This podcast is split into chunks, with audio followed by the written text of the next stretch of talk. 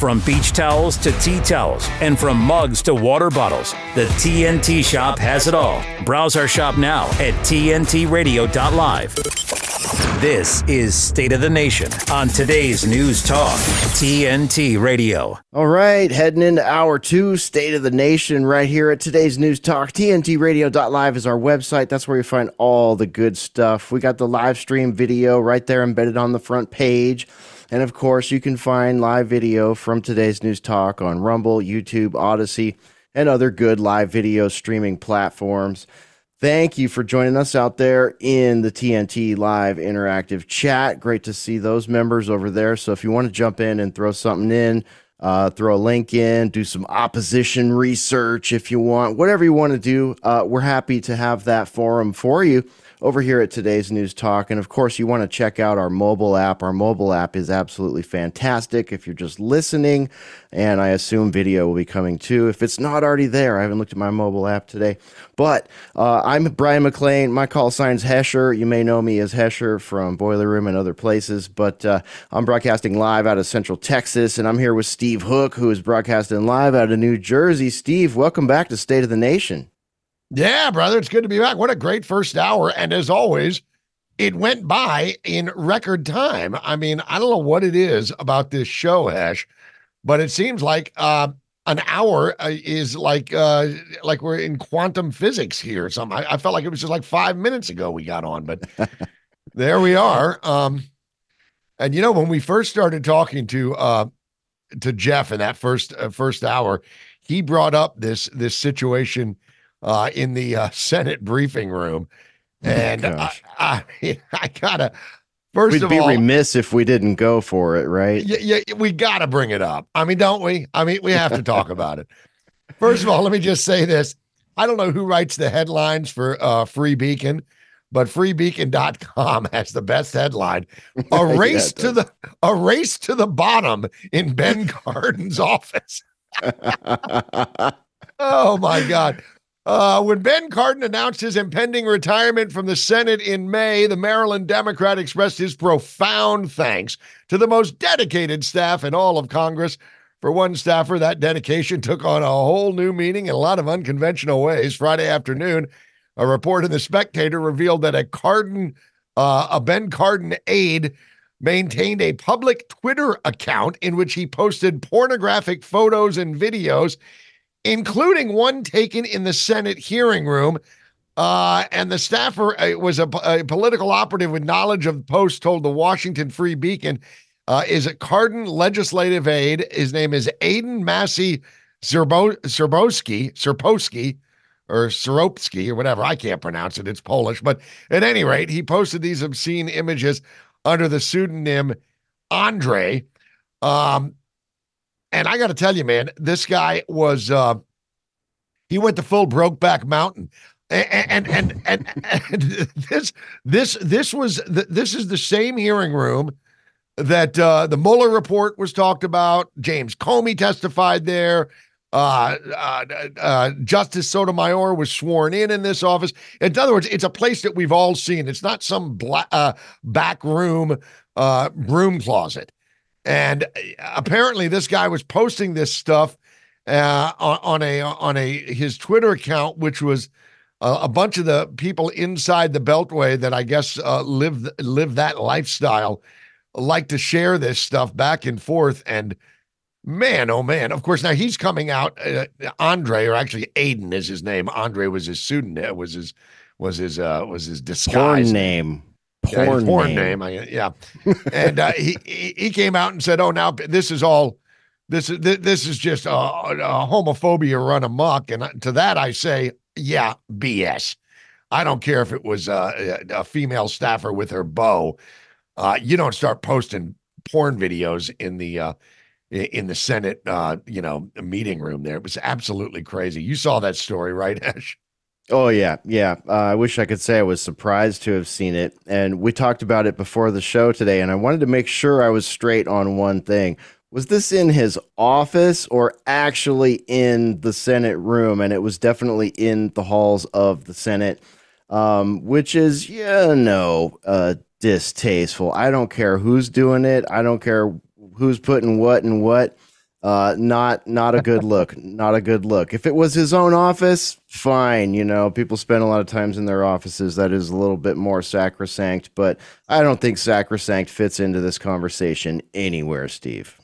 No, no, and it you know, I mean, it's just been an absolute disastrous uh, week or two for Democrats. You've got you've got this going down, the old uh, Brokeback Senate Mountain, uh, and then uh, you know you've also, I mean, who can forget the uh, uh, the the guy that worked for the nuke agency under the Biden administration that was stealing women's uh, clothes from the uh, from the airport ba- baggage claim area, and then having the the nerve to to post himself wearing a dress that he stole from a bag, and this is all. And I, I'm reminded of the fact that um, Doctor, the good Doctor Jill uh, back in 2020 when uh, her husband uh, was running against Trump. She made a very famous tweet that riled a few people. She goes, "Decency is on the ballot." Uh, boy, that that one did not age well. I mean, it was just this past summer they had transgenders uh, posing their newly uh, purchased uh, store bought breast, uh, and you know, au natural. Just, um, I think there's no morals there. Yeah, uh, and their chop tops. I mean, the the meme wars right now on uh, you know Instagram, TikTok, other uh, you know image and video based platforms are brutal, absolutely brutal. I'm glad you brought up Sam Brinton, the non-binary Biden official arrested over stolen luggage three times, if I recall. And even one of my favorite things in that whole saga, Steve, was uh, the woman from Africa, the clothing designer from South Africa, I believe, who said, That is my dress. He stole that from me. It's a one of a kind. I made it. Here's a picture of me in it. That was fan freaking tastic. Hey, do you have an upcoming really community event rally, a march, a festival, or maybe even a fundraiser that could use with some free publicity, well, TNT would love to promote it for you. All you got to do is visit our What's On events calendar on the TNT Radio website and submit your event details, and we'll get the word out on TNT Radio. It's the stuff. What citizen wouldn't want to make American great again? People are talking about. Vilifying MAGA is just not going to work. Today's News Talk Radio, TNT. Homelessness in the United States has risen significantly and is breaking records, according to a new report from the Department of Housing and Urban Development, the HUD, which found that about 653,000 people are homeless, the highest count since reporting began in 2007. Here with story joining us once again is TNT Radio news producer Adam Clark Ruckus. The homelessness continues to explode. What's the latest? Yeah, up 12% over just one year, apparently. So, good old HUD um, used what they call quote unquote point in time estimates, uh, which reported the number of people in shelters, those in temporary housing, and those simply unsheltered. The report found that 653,000 individuals were experiencing homelessness on a single night in January 2023, a 12% increase from 2022. The rise represents 70,650 more homeless. The new number represents the largest number of homeless people in the country since the agency began surveying such data in 2007. HUD blamed the rise on a post pandemic expiration of resources after the department claimed funding prevented a rise in homelessness between 2020 and 2022. However, homelessness among families who have children saw the greatest increase at 15.5%, while homeless veterans increased by 7.4%. More than half of those who are homeless reportedly lived in just four states. I bet you could probably guess all four. Uh, well, actually, maybe three out of four California, New York, Washington, and Florida. Uh, at the same time, HUD pointed to mostly Texan cities as places where homelessness has been curtailed as part of government programs. For example, the government agency stated that Dallas City and County saw a quote small dis- small decrease of 3.8% in overall homelessness, as well as a 14% decrease in unsheltered homelessness and 32% decrease in chronic homelessness between 2022 and 2023 end quote. It also cited san antonio and houston texas as examples as well san jose santa clara city and watsonville santa cruz city california were touted as success stories homelessness homeless individuals decreased by 1 to 1.2% in Santa Clara County and dropped by 4.7% in the city limits of San Jose, while the Santa Cruz area saw a 21.5% decrease in homelessness. The latter, uh, as explained by HUD, was due to, quote, significant influx on resources from federal and state government agencies in the wake of the COVID 19 pandemic, end quote. Uh, Secretary Marcia L. Fudge said, quote, homelessness is solvable and should not exist in the United States. From day one, this administration has put forth a comprehensive plan to tackle homelessness, and we've acted aggressively and in conjunction with our federal, state, and local partners to address this challenge, end quote. Kari Lake, candidate for U.S. Senate, blamed Joe Biden's policies for fueling the homelessness crisis, Lake also noted that Democrat Representative Ruben Gallego's district in Phoenix, Arizona, has been particularly plagued with homelessness. She wrote, quote, In Joe Biden's America, it's almost impossible to pay rent or afford a home. Homelessness nationwide just reaches reached its highest reported level at 12%, Nowhere in Arizona is this more obvious than Ruben Gallego's district, end quote. HUD noted that Tucson, Arizona has had a quote 9% reduction in unsheltered homelessness, as well as a slight 1% decrease in overall homelessness, end quote, again from 2022 to 2023. So there's some of the breakdowns. I encourage folks, if they want to see all the deets, to check out the report from the HUD. Uh, but what do you gents think about this? Okay, first off, uh, d- doing that whole blame the post pandemic, blah, blah, blah. No, I'm not putting up with that. I'm not hearing that. Get out of here with that. Don't even want to hear it. Uh, it may be a factor, but trying to shift blame to something like that at this point is ridiculous. Sure, there's some fallout effect, but uh, it's ricochet effect. Now, uh, so that's poppycock.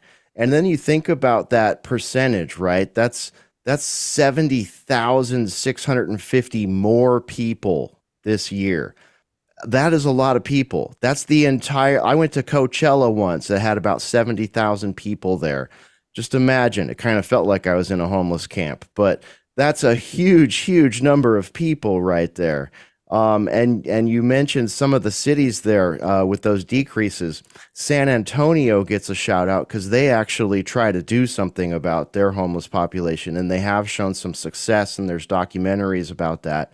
Um, as far as like Watsonville, Santa Cruz, and Santa Clara, I'm sorry, their their homeless people simply went to a different county. They did not solve the problem. There's just too many of them. When Santa Cruz filled up Monterey started to get the the urchins, the trimmigrants, the gypsies, the homeless, all, all of it. You name it. The, the the crusties, everything. So I assume the same thing is happening in many of these places. What do you think, Steve?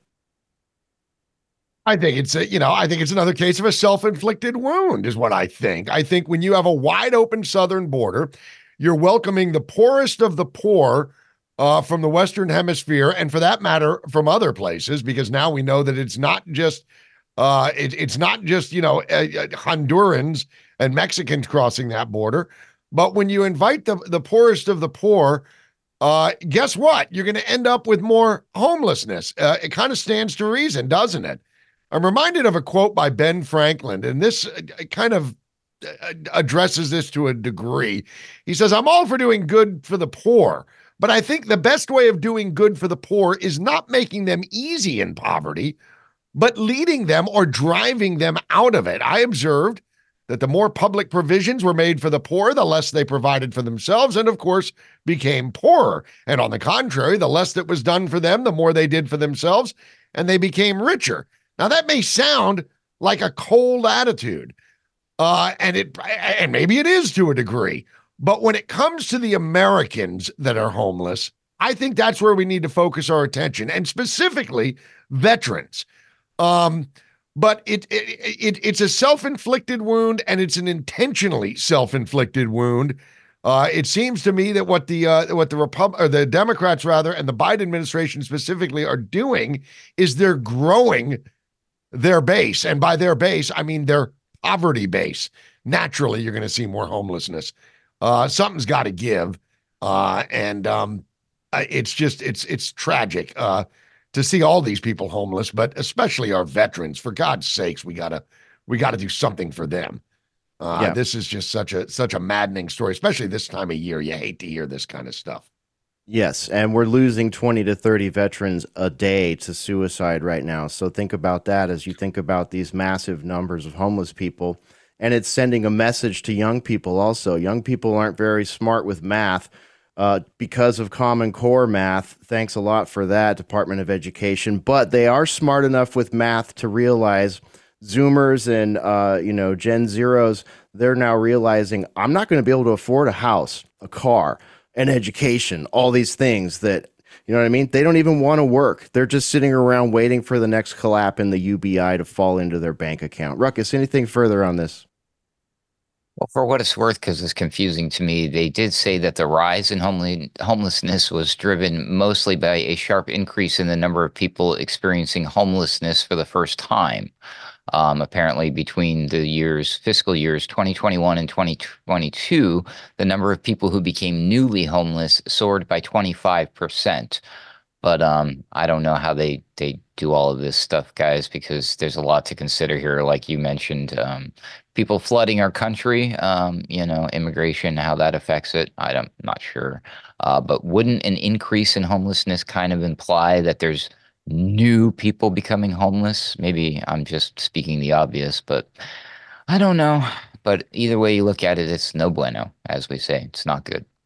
Yeah. yeah. Well, we saw plenty of lives ruined by COVID, that's for sure. And to blame it on COVID money instead of COVID policy is pure folly, pure stupidity. All right. Thank you, Ruckus. We'll look forward to speaking with you again tomorrow, right here on State of the Nation at today's News Talk, TNT Radio. TNT Radio's Joe Hoft. Just a terrible situation there, and Biden was behind it, pushing these arms, pushing billions of dollars over there. We don't know where that money went. I'll bet you money. I'll bet you a huge percent uh, went. I bet you more than fifty percent didn't go to the uh, to the people or to the war. Uh, it went to people's pockets, kind of like what we have in in uh, Palestine uh, with the U.S. since since well under Biden, uh, Trump shut this down, thank God. But under Biden, Obama, they started sending billions over to uh, that part of the world. These people are, have been after Israel forever and and uh, supported by Iran, and billions of dollars going their way, and uh, to help them, uh, you know, basically create chaos in the Middle East, terrorism, and and we saw what happened earlier this year, about a month ago, uh, the two one attack in Israel and the death and destruction, rape and kidnapping. More than 240 people kidnapped. Joe Hoft on today's News Talk Radio, TNT. Radio works because of its ability to personalize to the listener. What's exciting these days is that people are rediscovering it. You know, people are really rediscovering just how powerful radio is, how ubiquitous it is. It's in our cars, it's in our homes. There are so many new ways to access it, it's everywhere. To find out more, go to tntradio.live. If you're talking about it, we're talking about it. Today's News Talk Radio, TNT. Okay, and we're back with State of the Nation. Our next guest, Dr. Mark Mostert, is a senior researcher at Able Americans the National Center's project supporting uh, Americans living with intellectual, developmental, and physical disabilities. Uh, and he's got an article out called People with Disabilities Thrive When Free of Stifling Bureaucracy. Now, Dr. Mostert, first of all, welcome to State of the Nation. I think that statement is probably true of all people, but it's certainly even more so true of folks living with disabilities. Why do you uh, go over some of this stifling bureaucracy and regulations that's that, that's crushing us. Yeah, thanks for having me on. This this is very important. You know, a lot gets said in the world about people with disabilities uh, and how we should care for them, make them more visible, uh, equity, and all that kind of fun stuff. But when you actually look at the behemoth that is disability related activism and services, you find, uh, ironically, that many of these large bureaucracies and organizations actually marginalize the, marginalize the very people that they are meant to help. And the, the piece I wrote was about uh, the International Day of Disability, which is on December 3rd every year, that was instituted by the UN in 1992. And the idea of the day is to be more aware of people with disabilities, to be more inclusive, so on and so forth. So, in and of itself, a fairly nice little thing. But disabilities uh, at the international level is pretty much the purview of the United Nations and UNESCO, those World Health Organization, those kind of groups who have these vast bureaucracies that they set in place ostensibly to help people, and I think in, in, in, many ways with good intentions, but it doesn't work out that way. So in 2006, the UN came up with a treaty, a formal treaty, the Convention on the Rights of, of People with Disabilities. And the treaty or the convention basically laid out the roadmap of what should happen with people with disabilities going forward. And it's a great list. There's things like end poverty, no more hunger, safety and security. I mean, things that when you read, you say, gee, that's great. I can agree with all of that. So what they did with the convention was to say to country governments, you need to sign on to this because it's going to make you look diplomatically very, very good. It's going to show that you're forward looking about disability issues, so on, so and so forth.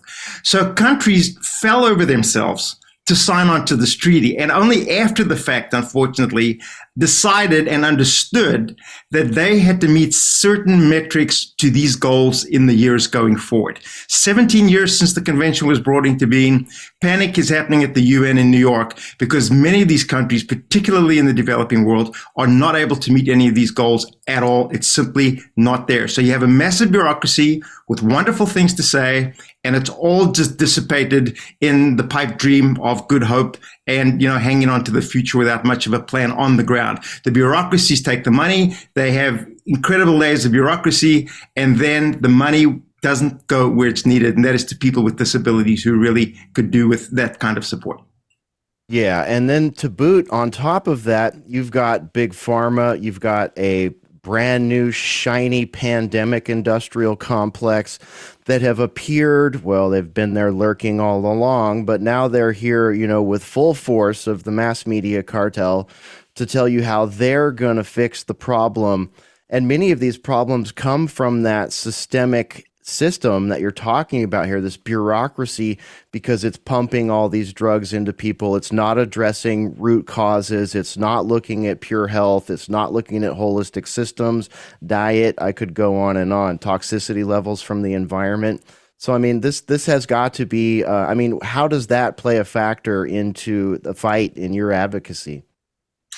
Well, yeah, at Able Americans, uh, uh, in, the, in, the National Center for Public Policy Analysis, we, this is a brand new program, by the way, we are looking at saying, specifically at government in the US, does the US government, particularly through Health and Human Services, provide the best possible bang for the buck to people with disabilities? Now, as we all know, the answer is no. We understand that.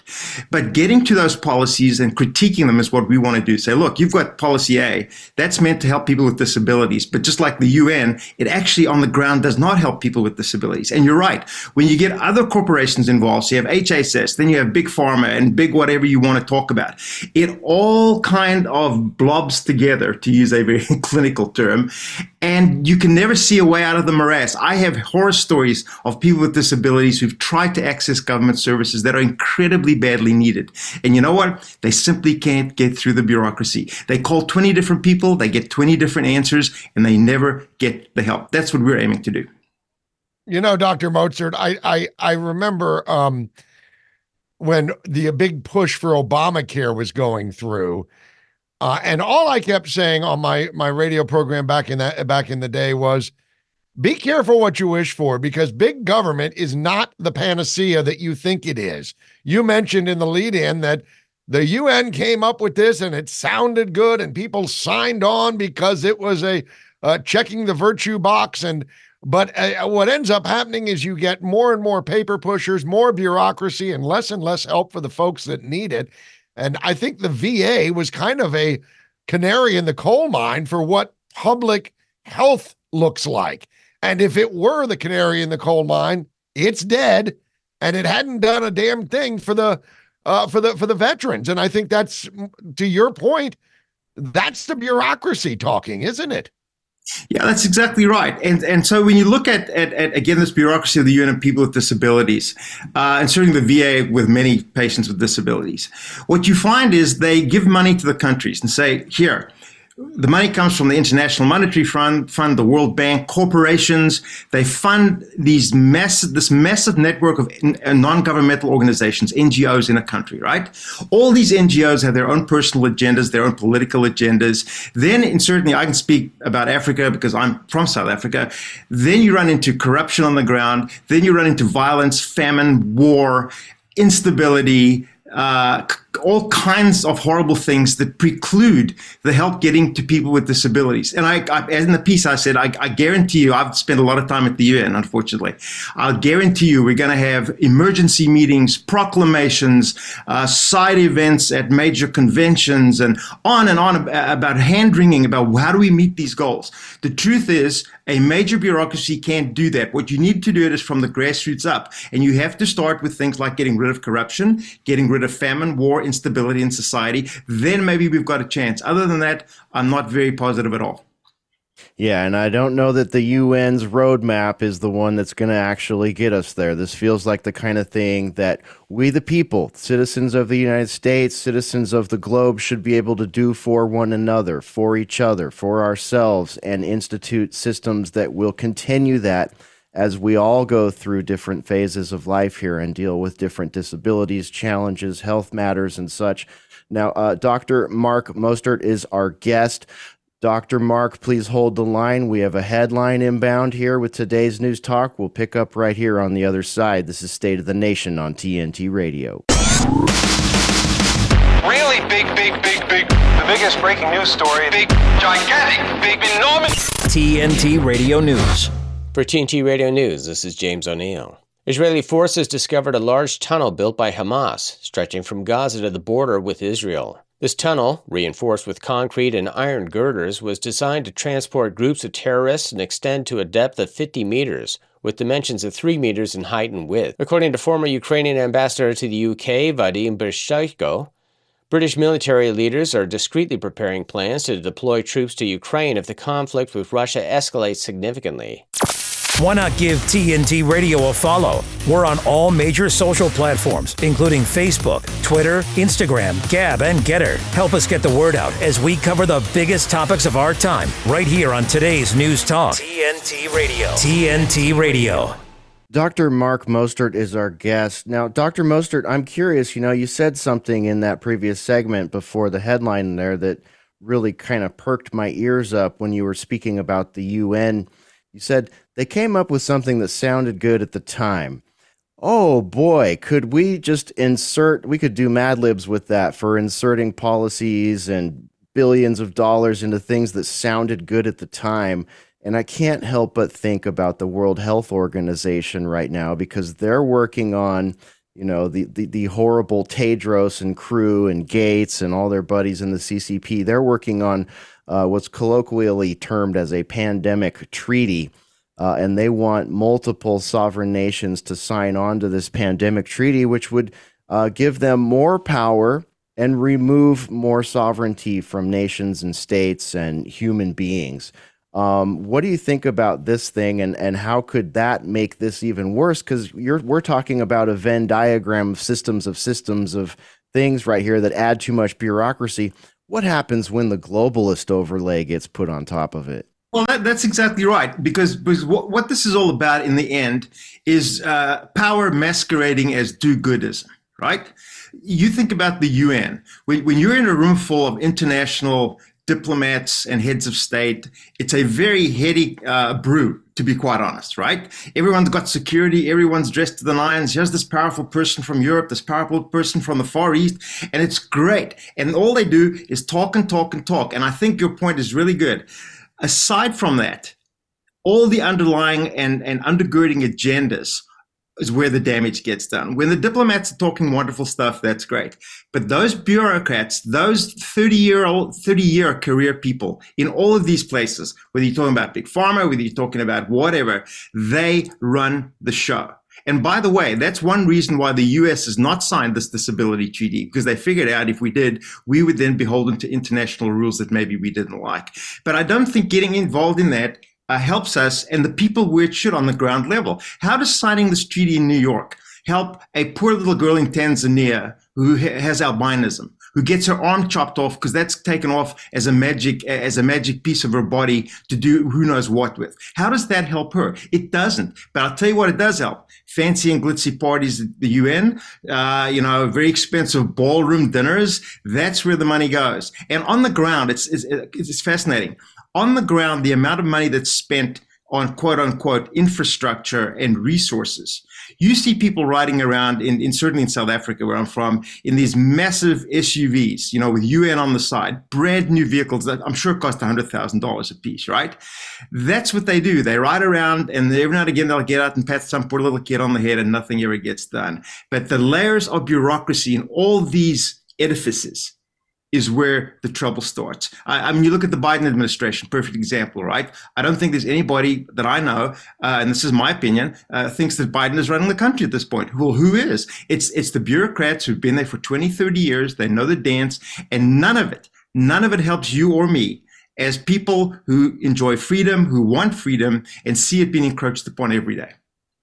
Yeah, well, but what you've just described, Doctor Mostert, is uh, what we euph- euphemistically refer to as the deep state. Uh, in this case, though, of course, it's a on a global scale. These bureaucrats are the same. I don't care if they're from Washington D.C. or or or or or you know Berlin or London, wherever. Are these bureaucracies never do what they claim to do? Boy, but they love to check the virtue boxes, and and you know power protects power, uh, and, and it seems that what you're saying it it sounds like is we need to get a little bit more local with this uh, w- with this uh, care for folks with disabilities, just folks in general, really. go to where the problem is and deal with it there, as opposed to having a whole bunch of oh, we're going to be having our lavender martinis in the uh, you know in the east room of the UN, and we're going to discuss uh, you know, the shaman's work on a little girl with, al- uh, you know, w- w- as you yeah. mentioned in Tanzania that doesn't do a damn thing. D- do the problem, eh, deal with the problem in Tanzania. I mean, h- how do you deal with this? Obviously, your, your point is well made, but how do we how do we get to that point where we can get the power structure out of it?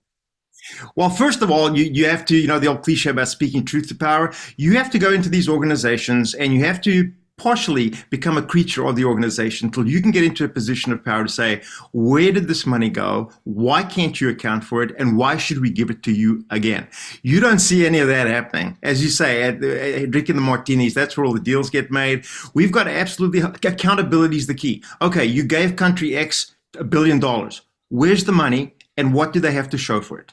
Okay, on the ground, on, uh, at the grassroots level, you have to talk to people in the community and saying, "How can we help you?" Because a lot of the stuff that NGOs doing is for the NGOs. That's what they're doing it for. They turn up with their bright, shiny beads, and everyone's like, oh, okay, we'll go along with it if we want to. But it's not addressing the need. And I just want to uh, mention a related point that I think is incredibly important. You know, we hear a lot in this world today, in this work world, about how all cultures are equal, et cetera, et cetera, et cetera, uh, and you can't be judgmental. Let me tell you something. One of the biggest way we, ways we can talk to this, certainly in the developing world, is to break down the culture of uh, negativity that comes with having a disability. I mean, I mentioned Tanzania. There's several other countries in Africa where uh, people with albinism now are pretty much kept in not concentration camps, but in protective camps because people kill them because they they, they consider them ghosts. That needs to be broken down. If you look at the medical professions in these countries, the medical people all have these incredible biases against people with disabilities. That's where we need to start. When we go to a doctor and the doctor says, well, your life is not worth saving because you have disability X, that's the place to step in and say, uh uh-uh, no, no, no, you can't do that. You can't discriminate based on this. And you have to fight that one thing at a time. That's not the whole picture, but I think that would be a good place to start. Yeah, yeah, I agree. And in our last minute or so, I mean, it's it shouldn't be difficult to follow the money, right? Like you go into an NGO or any, you know, insert bureaucracy here, look at what their annual budget was, look at what they did to it. I'm sure you've probably explored this, what percentage of these budgets actually go towards uh, policies that help the people they're intended to help rather than be a self-licking ice cream cone for an NGO or a bureaucracy? Yeah, I wouldn't give. I wouldn't be able to give you a proportion, but I can tell you a significant amount of any money going to any NGO does not get to the people it was supposed to help, um, because so much time is spent on things like you know um, having reflective sessions at a five-star hotel, all this nonsense, and then swooping in. And again, I think this is kind of racist in many ways, swooping into some African country and saying, you know, we're here to save you because we know exactly what you want, and the poor people on the ground are like, uh, no, that's not what we need. Sorry, uh, we need something else. So I, I think, yeah, all of this, all, all of this together means and my heart, I have a passion for people with disabilities. I did that as an academic career for 35 years.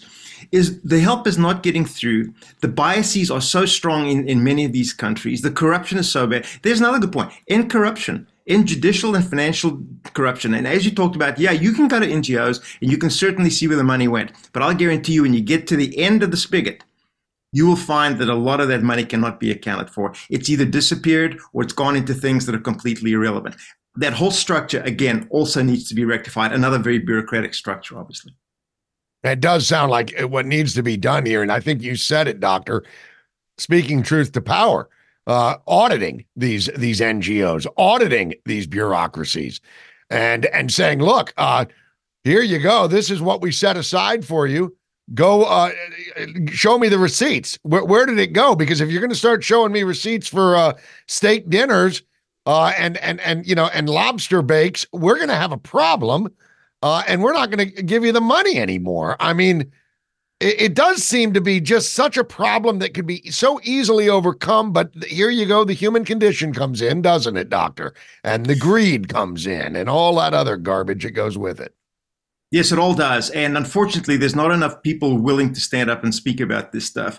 If many people who, eh, certainly in the activist community, would stand up and say, where, where, where are the things that we were promised? You have this policy where the, the money's gone there. The money's there. I can't access it.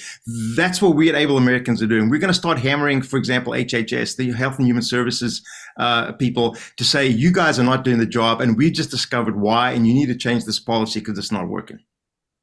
Yeah. Yeah. Absolutely.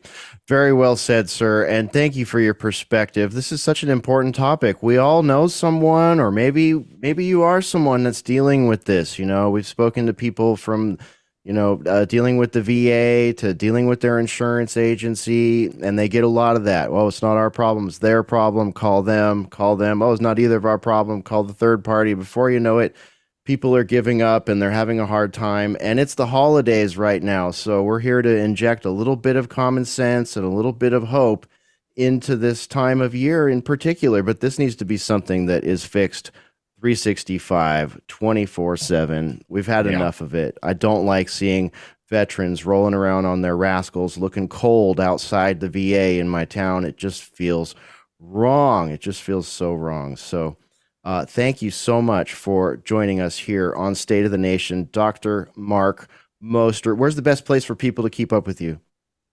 Uh, they can keep up with me at the, the, the National Center for Public Policy Analysis. And uh, Able Americans is one of the four major projects we have going. We'd love you to join us, sign up for our newsletter. All right, excellent. So get on over there and help Dr. Mark Mostert out and his colleagues in this wonderful endeavor. This is State of the Nation on today's News Talk, TNT Radio. De-weaponizing weather with reality and perspective. There are big changes going on in the overall global weather pattern over the next 15 to 20 days, exactly opposite of what happened last year. The United States overall is going to become a big focal point for winter weather. Europe also, again once we get past this transition from the 20th through the 30th. So Europe is warmed up, but a lot of cold is coming, it looks to me, like January, February. And the U.S. may have another bout with Snowmageddon, especially in the eastern part of the United States. But this is all part of this climate hypothesis I've developed due to underwater volcanic activity. And I've gone over this a couple of times, and it's pretty hard to do it in a minute or two, so I'm not going to review it. But what we said over a month ago was that there was going to be a lot of damaging storms from the El Nino this year, the Gulf of Mexico up the East Coast, and we got another one coming. We already saw Florida blasted back on November 17th. Well, here comes the next one. But I also said look out for the hurricane season from hell next hurricane season. That's already on my radar. And if you want to read about it, you go to weatherbell.com. It's not behind the paywall and you can take a look at what I'm looking at with that. But none of this is part of man made climate change. That's why I like getting out in front, because if you look at the readings that I've been doing and actually look at what I've been writing about all this, you find that there is a reason behind it and it has nothing to do with CO2 emissions. This is TNT Climate and Weather Watchdog, meteorologist Joe Bastardi, asking you to enjoy the weather. It's the only weather you got. Here's a bushfire fact bushfires can occur without warning. So, if you're travelling during bushfire season, here are three simple steps to remember. 1. Check the fire danger rating before you go. The higher the fire danger rating, the more dangerous the conditions. It may be safer to replan your trip. 2. Think about the area you're going to and what you would do if a fire started. How would you escape the area if you needed to? And where would you go? Check if there's a neighbourhood safer place. 3. It's dangerous to drive through smoke or fire.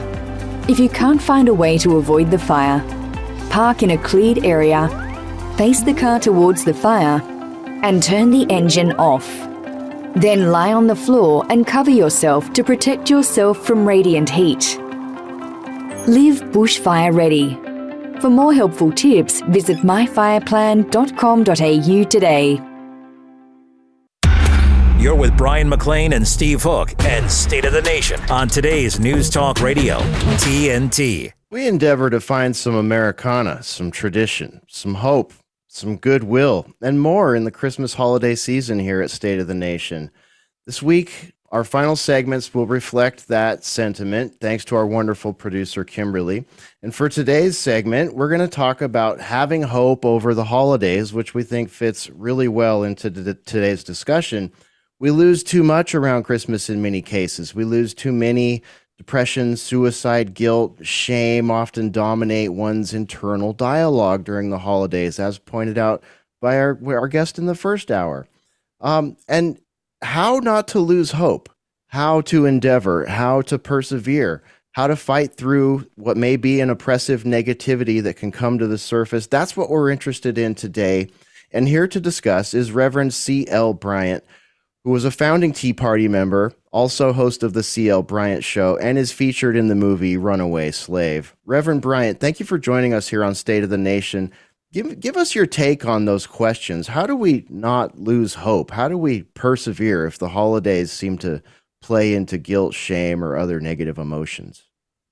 As Americans, there's always reason for us to hope. And I certainly thank you uh, for having me on today. My pleasure to be here with you. Americans have hope that's built into our founding documents. And those documents uh, give to us what's called an endowment. And it tells us uh, from our founders that we are endowed uh, as citizens of this country with certain unalienable rights. And those rights mean a lot of things. And in those rights are contained our hope for now and, and the future. And those rights are life, liberty, and the ability to pursue our happiness. And in that, if Americans don't forget who we are, and what we're about, which of course is being brainwashed out of our children and their birthright is being stolen uh, because of the brainwashing. But we cannot forget Americans, who we are, and what type of endowment we have. Don't forget the great endowment that our founders gave to each of us who have become citizens of this country. Ah, well said. Well said. Uh, Reverend Bryant, uh, Steve Hook here. And first of all, I want to say it's it's great to see you. Uh, you were on my old program back when Runaway Slave came on. Goodness, well, that was uh, 10 or 11, 12 years ago, thereabouts. Uh, but it's great to see you uh, as opposed to just hear you.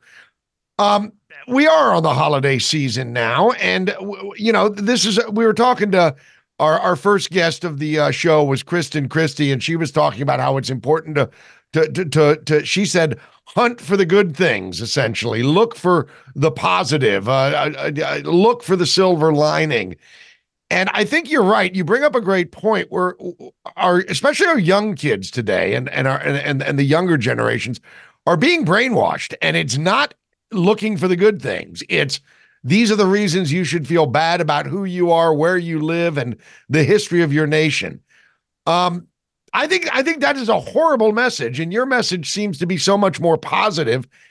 I, am wondering if you're seeing this in in in the communities, uh, not just the black community, but when you go around and you talk, and I know you do you do your radio show. Are you starting to see people get a little bit more, not maybe not about the way politics are running nowadays, but hopeful for the future? there is, Stephen, a awakening that is happening in America. I, I still crisscross the country uh, regularly, almost once a month, uh, speaking somewhere in the country. And of course, we do the show. And what I have seen is, uh, in some cases, despair.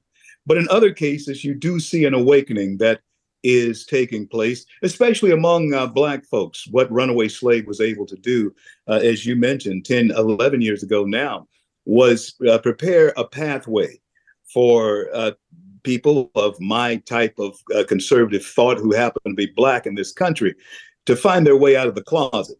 And it took a while to get to where we are now. But when you look at a, a 12 point shift in black support for a candidate like Donald Trump, you have to say that there is an evolution and there is an awakening that is going on. But the problem has been uh, that, that, I have seen, and I'm a former president of the NAACP in Garland, Texas, 30 years ago, when my political life, over 30 years ago now, when my political life was different and my political viewpoint was different. I awakened. There was something that awakened in me. A light came on. And the, the same light that came on in my head, we thought it would be necessary to turn that light on for others. And so we created the film Runaway Slave. And you can watch it on Tubi. If you have Tubi, you can watch it on Tubi.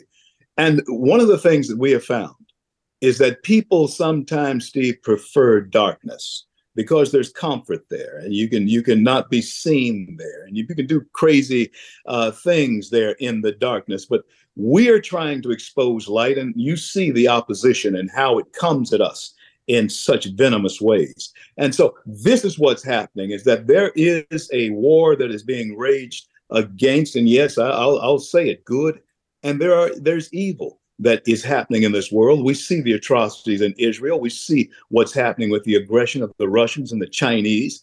But yet America stands strong, but I don't know how much longer we can stand strong with the type of leadership that we have in the White House and yes, in Congress overall although my good friend Mike Johnson uh, has become Speaker of the House. Yeah, yep, that one. definitely helps. That that is uh, worth mentioning. I'm glad you mentioned that.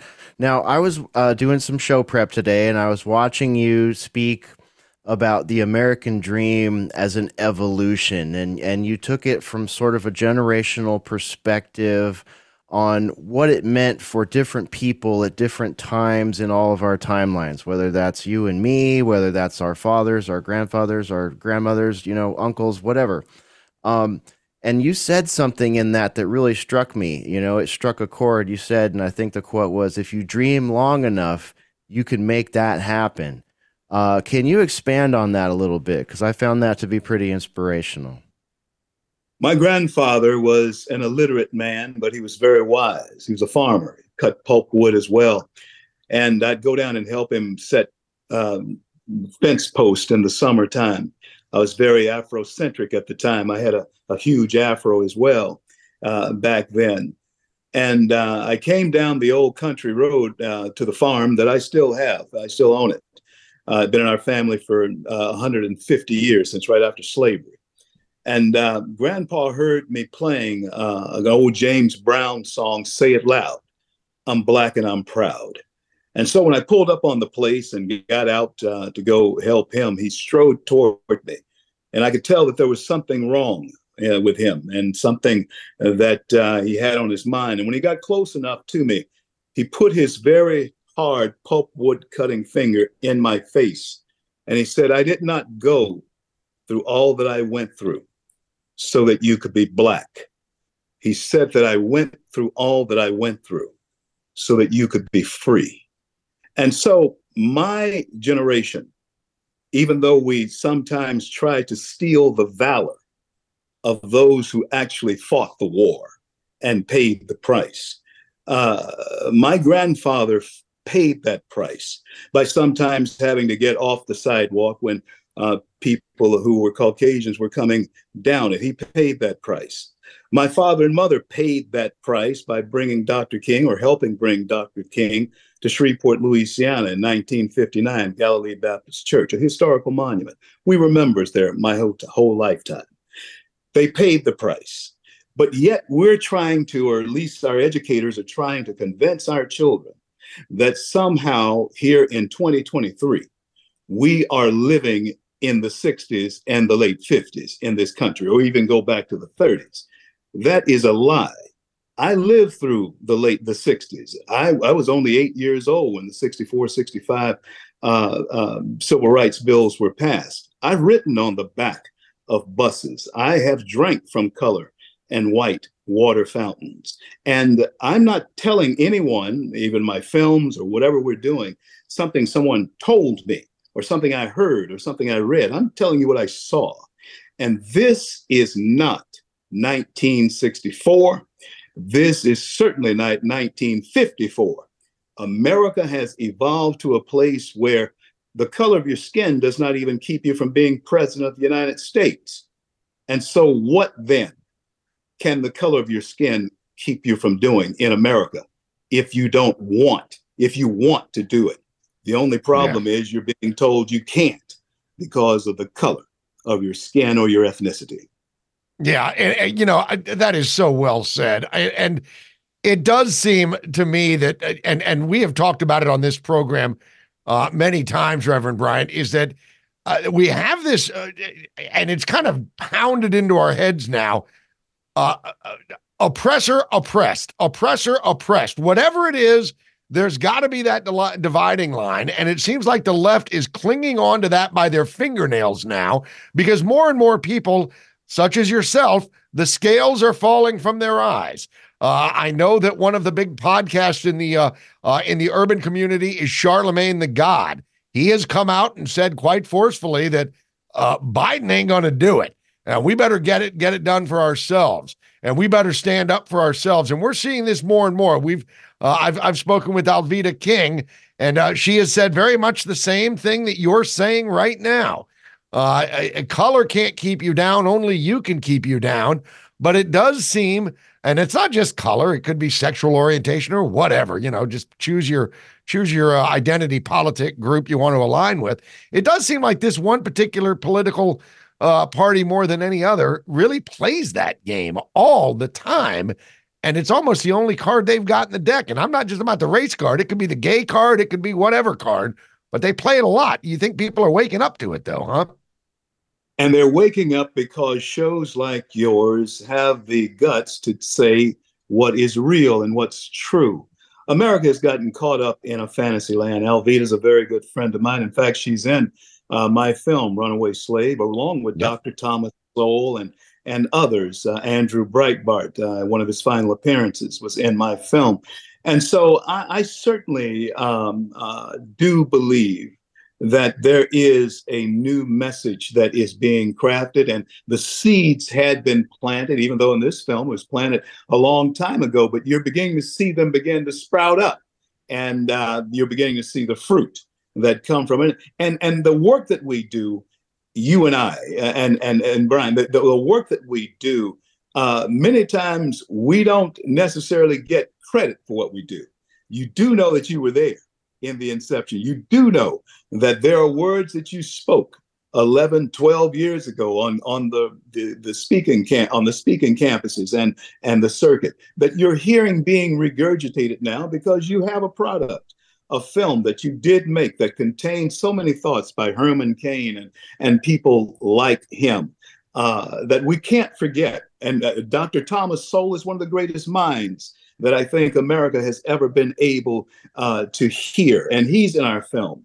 And this is what he tells us. He says to Black America, under slavery itself, there were more children born to two parent homes than there are today. And that I have researched it. It is absolutely true. What has gone wrong? We have taken some type of course that liberals uh, and people who have no moral compass have led us down a path that we have no business on. Absolutely, absolutely. Reverend C.L. Bryant, uh, my goodness, it's been very inspirational to have you today. I wish we had more time. We'll have to have you back. I hope that you and your family and all your listeners and viewers out there have a great Christmas and uh, of course, check out the CL Bryant Show. You can get that on the Apple App Store or where good podcasts are found. CL Bryant, we'll have you back on again real soon. Thank you for everything. Thank you for joining Steve and I here on State of the Nation. Merry Christmas. Radio. Merry Christmas. Merry Christmas, and thank you both. God bless. Thank you. All right. Stay tuned for Misty Winston right here on TNT Radio.